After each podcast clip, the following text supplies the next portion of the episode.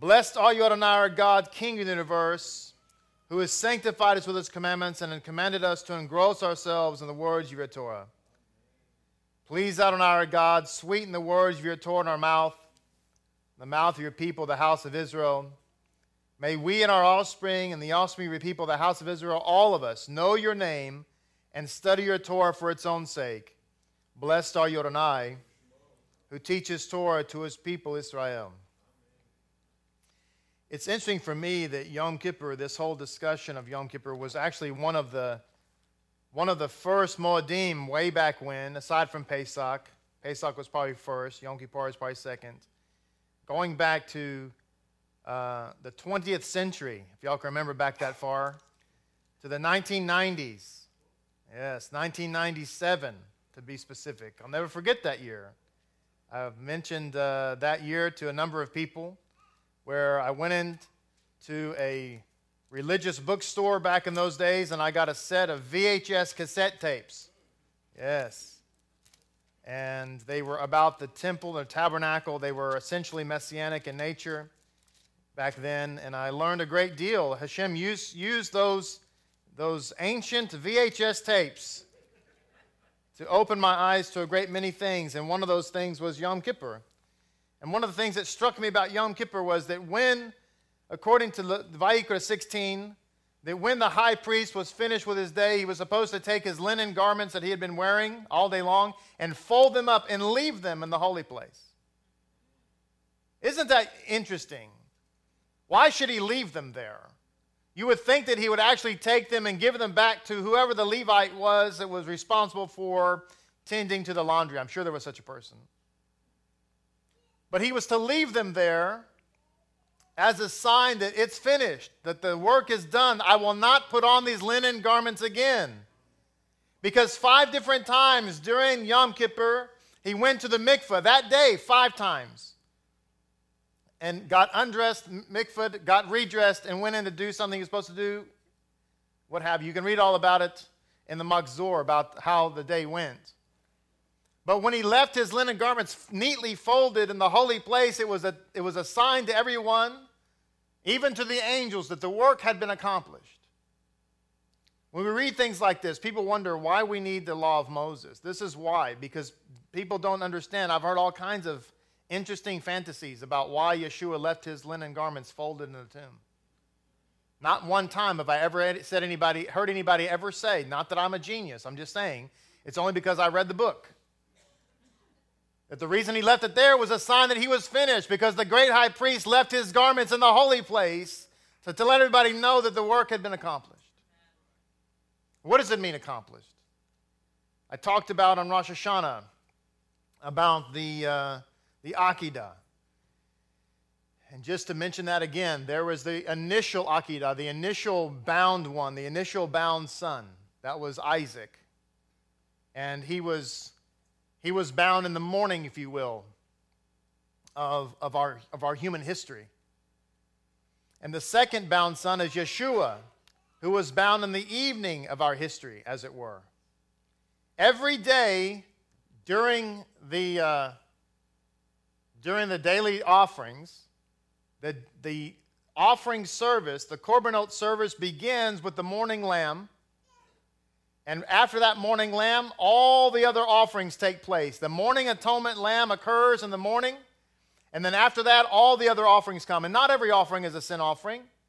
There are many offerings that are thanksgiving offerings. In fact, contrary to popular belief, when people think about the temple, usually in theological minds, when they think about the temple age, they, they, they, they envision the temple as being a relative quiet place.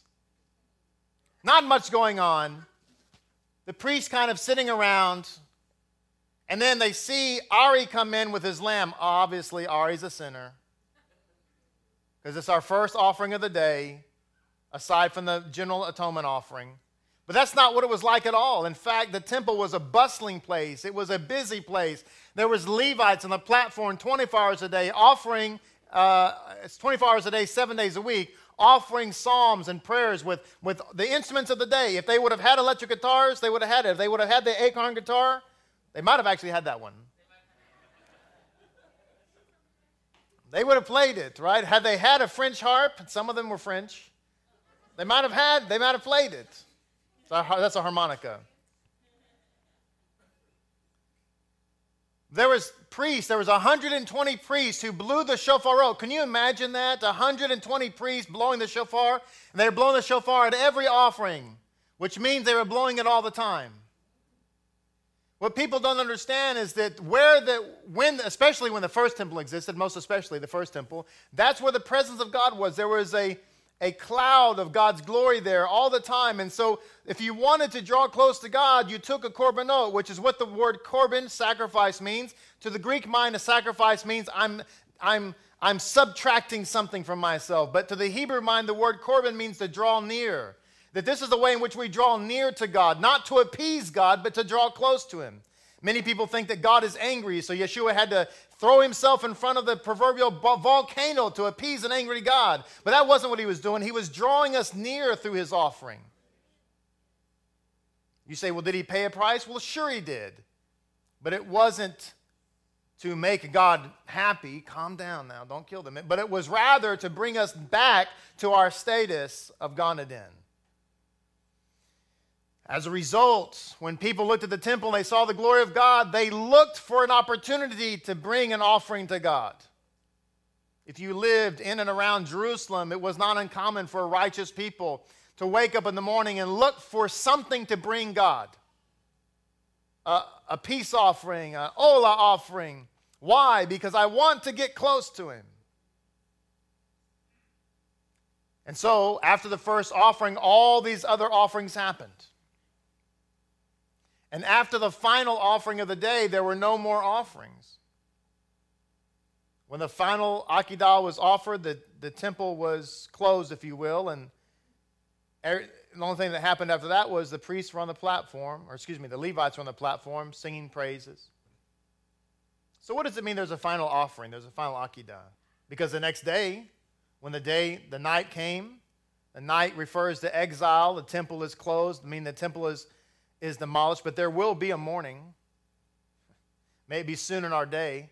When the morning comes, the temple reopens and there will be sacrifices again. But the question becomes if Yeshua is the final offering, I thought that means there's no more offerings. No. The Bible makes it clear there will be a third temple and there will be offerings. So the question becomes if he's the final offering, how can we have offerings? And the answer is that every offering that was offered points to him. Every offering that was offered in the temple pointed to the son that was bound by his father.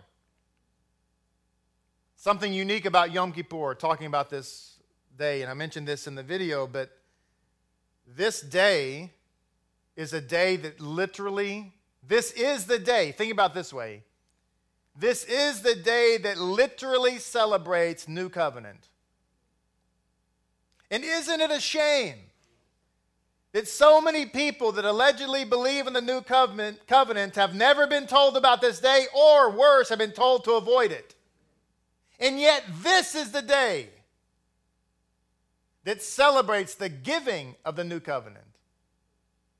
Somebody asked me last night, he said, I thought, I thought the Torah came at Shavuot. I said, it did. The original tablets came at Shavuot. But before we received them, we were already dancing around the golden calf. And so they were shattered because of our sin. And seemingly all hope was lost. I want you to think about for a moment what the average Israelite would have been thinking at that moment. Because I want you to put this in your mind because we're going to about to start talking about Kepha in a second. One of my most favorite stories of all. I want you to think about that you're Israel and you've, you've been and all you've known your whole life is slavery all you've known your whole life was oppression. God shows up and does this amazing miracle through 10 plagues. He takes you out of Egypt. You think all hope is lost when the Egyptian army is coming down with their M1 Abrams tanks and their Cobra helicopters and everything's coming. You think it's all hope is lost. And all of a sudden, the ocean opens up before you, and there's a, a, a dry land bridge. And as you're walking across this dry land bridge. You've got walls of water on either side of you, and God is causing fruit trees to branch forth from the walls of water and budding fruit for you to collect on your way so that you can have fruit on fruit on your fresh fruit on your journey. Somebody said, What in the world are you talking about? That's from the Midrash Rabbah. That's from Jewish sources. See, because God always does above and beyond what we can actually think. You think you just rescued, you think He just rescued us and brought us across on dry land, but He said, "Hey, while you're on your way, here's some fresh fruit. Have you ever had kiwi?"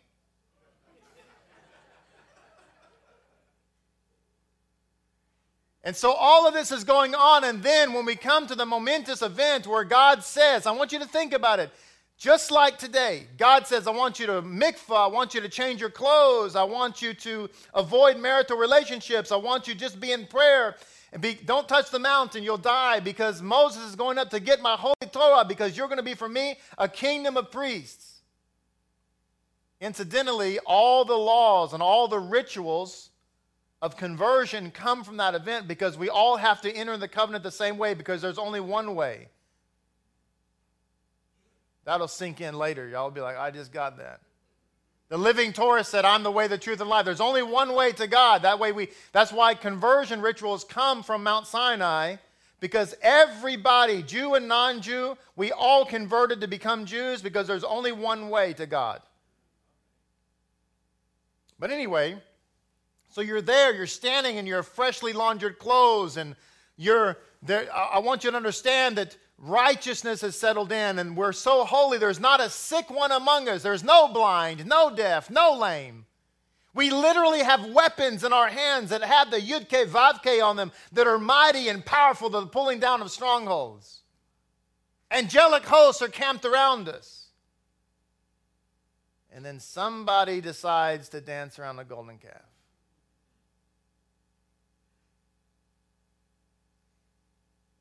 Notice that the impetus to sin came from within.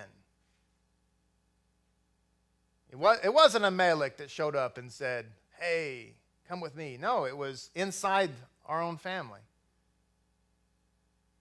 So we danced around the golden calf, and then the, the tablets came down. They were broken.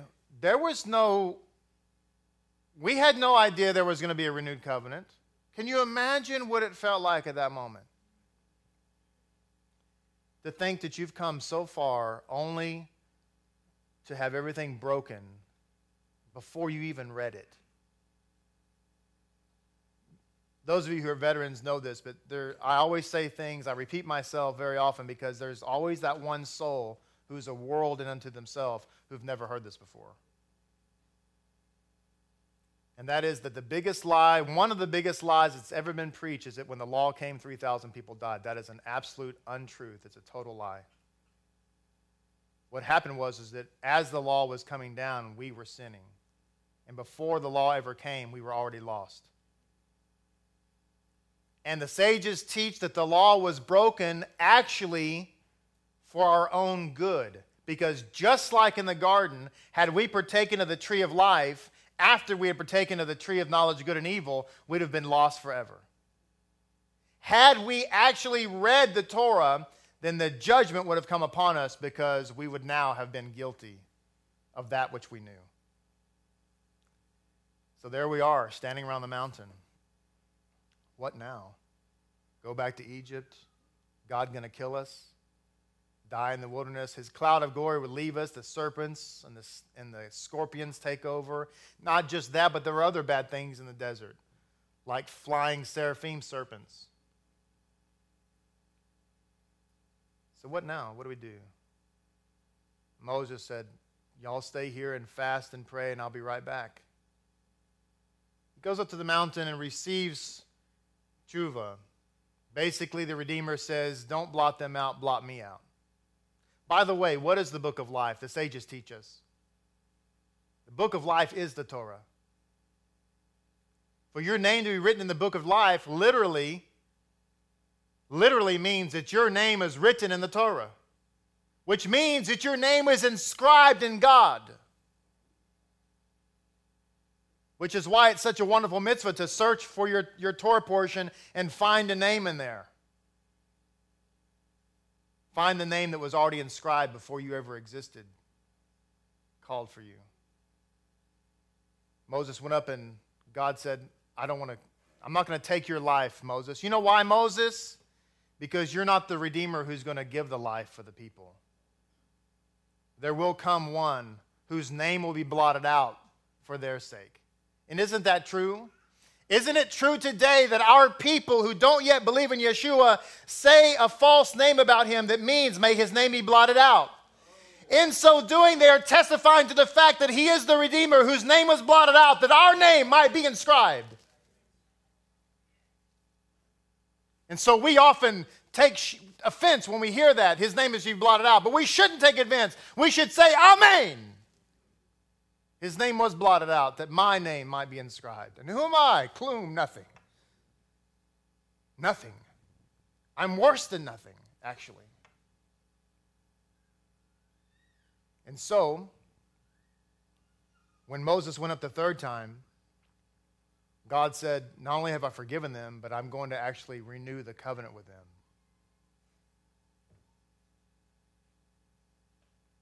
And so he brought down those brand new tablets with the same covenant.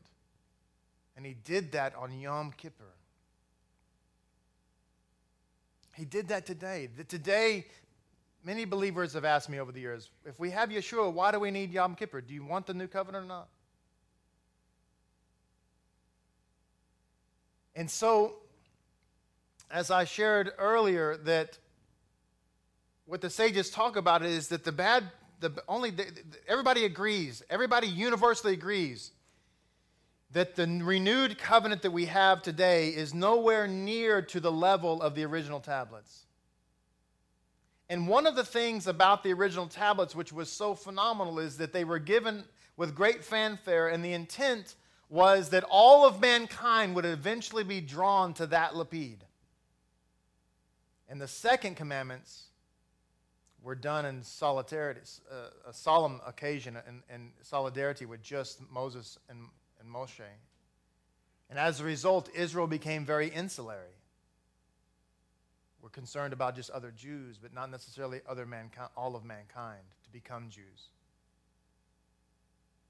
Oh, I've told you this many times, but isn't it interesting that I, I brought this out when I was talking about Pesach that God said, I want you to tell the people to go around and collect all the valuables from Egypt. And so Moses told the people, and the people set about knocking on doors and saying, May I have your gold and silver, please? But interesting that the Redeemer, Moses, he went around knocking on doors, not asking for gold, not asking for silver, not asking for diamonds, but he went around knocking on doors and said, Do you want to go with us? And it was because of Moses, the sages bring down, that the millions, millions of people came out of Mitzrayim, known as the mixed multitude, all because Moses understood that ultimately God wanted to save the world. And he went around and found those holy sparks that would come with him. But we lost that. This is why Yeshua, when he was resurrected from the dead for our sake, that he told us to go out into the world and teach them to obey the commandments. He did not say, it's interesting, isn't it? We have tracks, the Roman road track, the whatever track, and none of them say what Yeshua said. Isn't it interesting that our Great Commission, when we hear them taught, never do they quote the Messiah? Yeshua never said, Go teach the people to believe. Never did he say it. He said, Go teach the people to obey. Go teach the people to walk in the mitzvot of God. And in so doing, renewed our mission. During Mincha time today, as is custom for this time of year, we will be reading the book of Jonah, which is one of my favorite books of the whole Bible. And isn't it interesting that a book that is about a prophet going to the nations and getting an entire nation, a Goy nation, getting them born again, isn't it interesting that that's the book that's read on Yom Kippur? Think about it. Yom Kippur is supposed to be a day where Klal Israel comes back to God and says, Hashem, forgive us, help us to walk in your mitzvah. And on that very day, we're reading a book about a prophet who doesn't want to go, but is forced to go to the Goyim and say, Do you want to join us? Why? Because God knew that this day of Yom Kippur was to be a day of renewed mission. This is why I love what we read today. And to be quite honest with, you know, I, I'm not always I'm not always aware of every single thing that's going to be read because there's a lot going on in this very small head here. So I was I just had lost the fact that we were going to be reading from Isaiah 58 today, but when it was read, I thought, wow, another favorite passage of scripture where we're to be repairers. I love it, says, You will build, you will rebuild ancient ruins, and you will raise up the age old foundations, and you will be called repairers of broken walls, restorers of streets to dwell in. The sages understood this to mean that repairers of the breach, this is how Targum Onkelos translated it one who restores the path of Torah. I, I want you to understand how important that is because the sages teach that the Targum, that he understood the thought process of the time, how this was understood in the first century. So he would, it was your first paraphrased Bible, if you will, where he read this and Targum Onkelos said, you know what that means to, to rebuild the ancient ruins, to restore the age old foundations, to repair the broken walls? It means that you will restore the path of Torah. I want you to know, ladies and gentlemen, that that is your mission to restore the path of Torah. The, the real path of Torah, not, not all the divergent paths and fake paths that's been created. Not the anti Semitic paths, if you'll forgive me for a moment, to be just blunt and honest. Not the anti Semitic path that says, I want to be a, a, Gentile, but I still want to keep Torah. That's anti Semitism. That is anti Semitism in your heart that needs to be operated on and gotten out, uh, out of, uh, gotten out of your heart just like you would a disease. I want to be a follower of Torah I want to keep all the festivals, but I don't want to be called a Jew. Don't call me a Jew. You mean like a, Jew like Yeshua? You don't want to be called by his name? Why are all Jews called Jews? Because we're named after the king. That's what the Midrash says. Every single Jew, doesn't matter what tribe you come from, makes no difference whatsoever.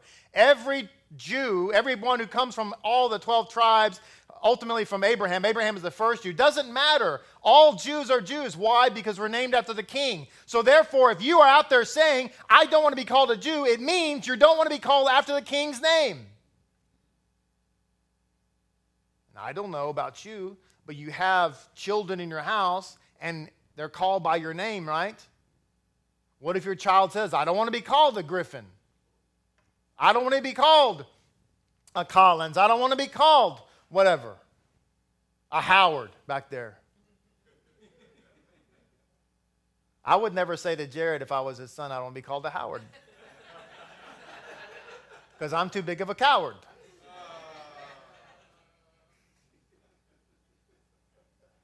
If I were a boy, I would never want to ask Jared anything about any of his daughters either. I'm out on that. I sent him a text message.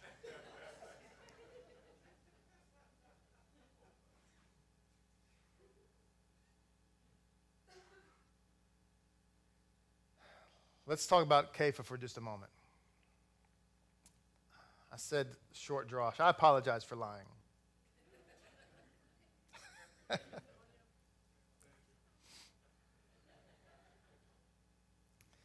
this story of Kepha is one of my most favorite of all because I really identify with Kepha so many ways. Kepha was brilliant. He was a big shot, really, in his day. You go to uh, Capernaum and you look at, you find Kepha's house. If you'll pay attention to the ruins of his house, it's the biggest house in the village. Everybody, when I hear people talk about Kepha in other religious settings, they act like he's a, an imbecile, like he's, uh, he's some, uh, he was some vagrant on the street that the Messiah chose to be the leader of his community. Can you imagine?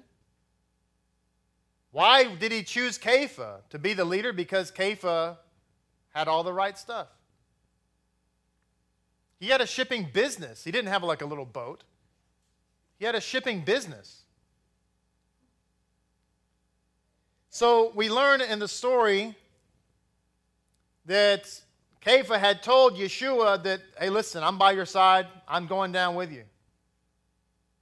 Uh, you know, he had the, uh, the tombstone Wyatt Earp idea.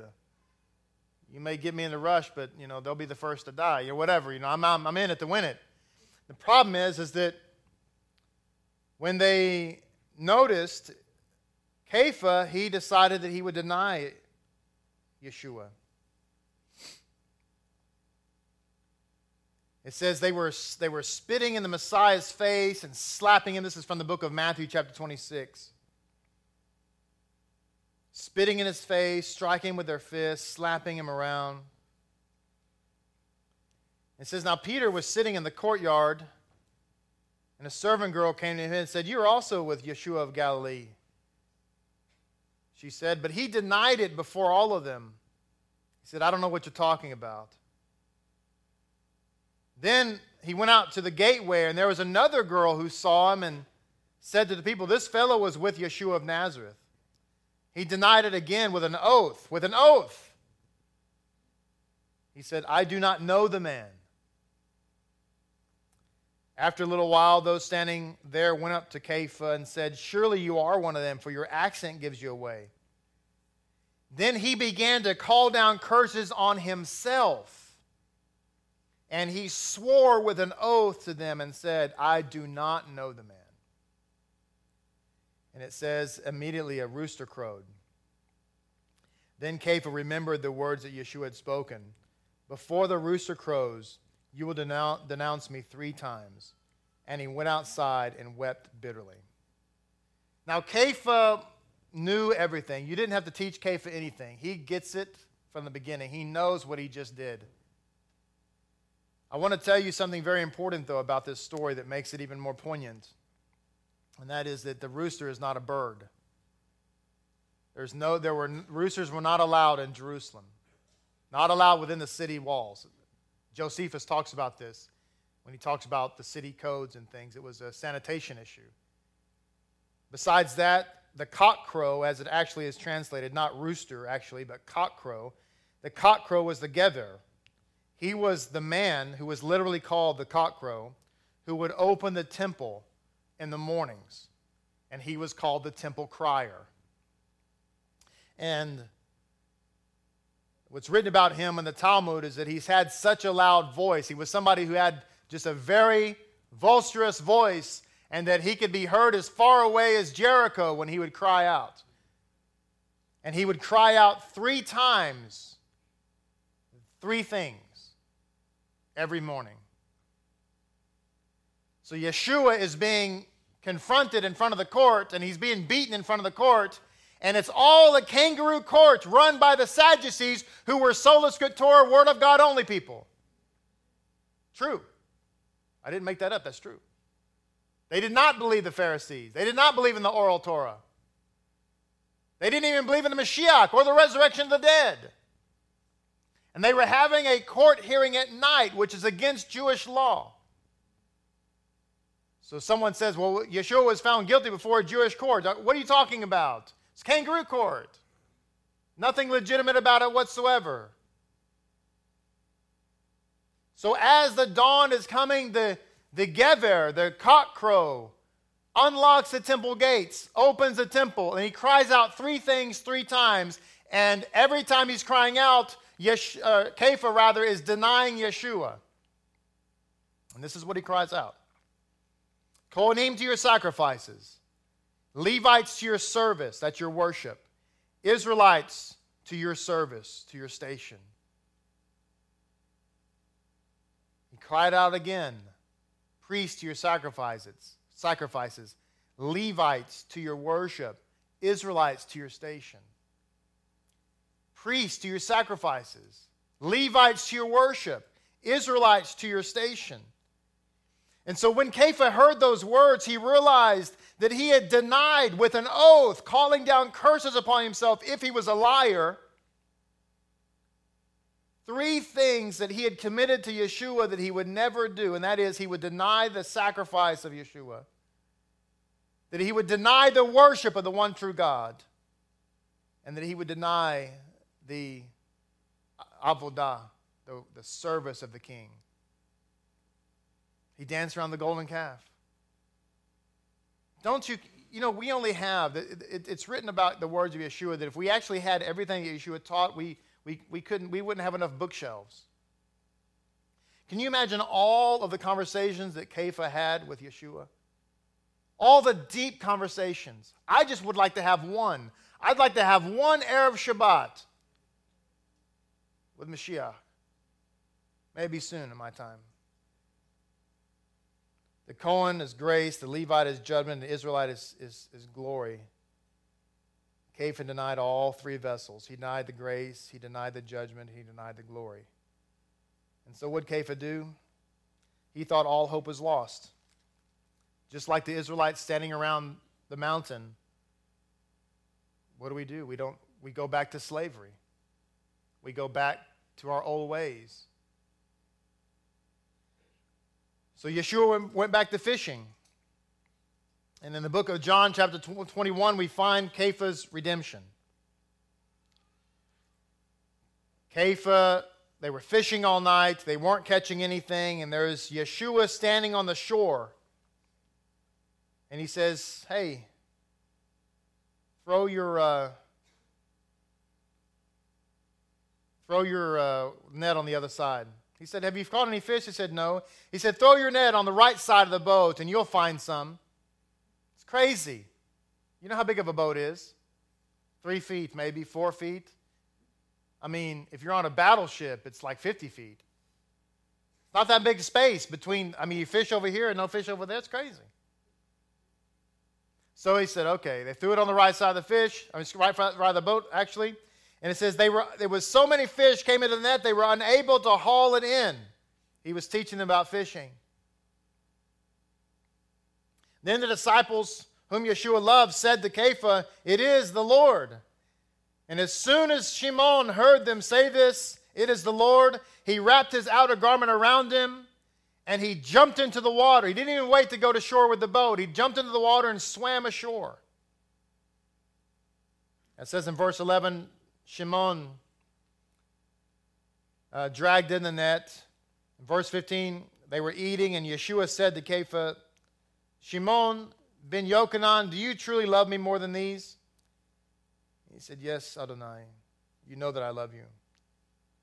Yeshua said, Feed my lambs.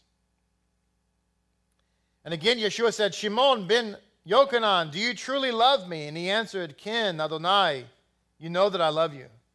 Yeshua said, Take care of my sheep. The third time he said to them, Shimon ben Yochanan, do you love me? And Kepha was hurt because Yeshua kept asking him even the third time. And he said, you, you, you know that I love you? And he said, Lord, you know, you know all things. You know that I love you. And, and Yeshua said, Feed my sheep. It's a beautiful story to be told on Yom Kippur because Kepha thought that all hope was lost. And when Yeshua showed up as those restored tablets, those restored tablets that had been broken because of our sin, he said, You denied the sacrifice, you denied the worship, and you denied the service. But I'm here to tell you not only have I restored the covenant to you, but I'm now restoring your mission to you. So, no, not only do you have to love me, do you love me? Do you love the covenant? Yes, I love the covenant. I love the Torah. If you love me, then go out and feed my sheep. Go out and take care of my people. If you love me, if you love the covenant, you love the Torah, then do something to bring someone else into it. For that's your mission. That's what he intended that we should all do at the original Har Sinai. We say, Baruch haba b'shem Adonai.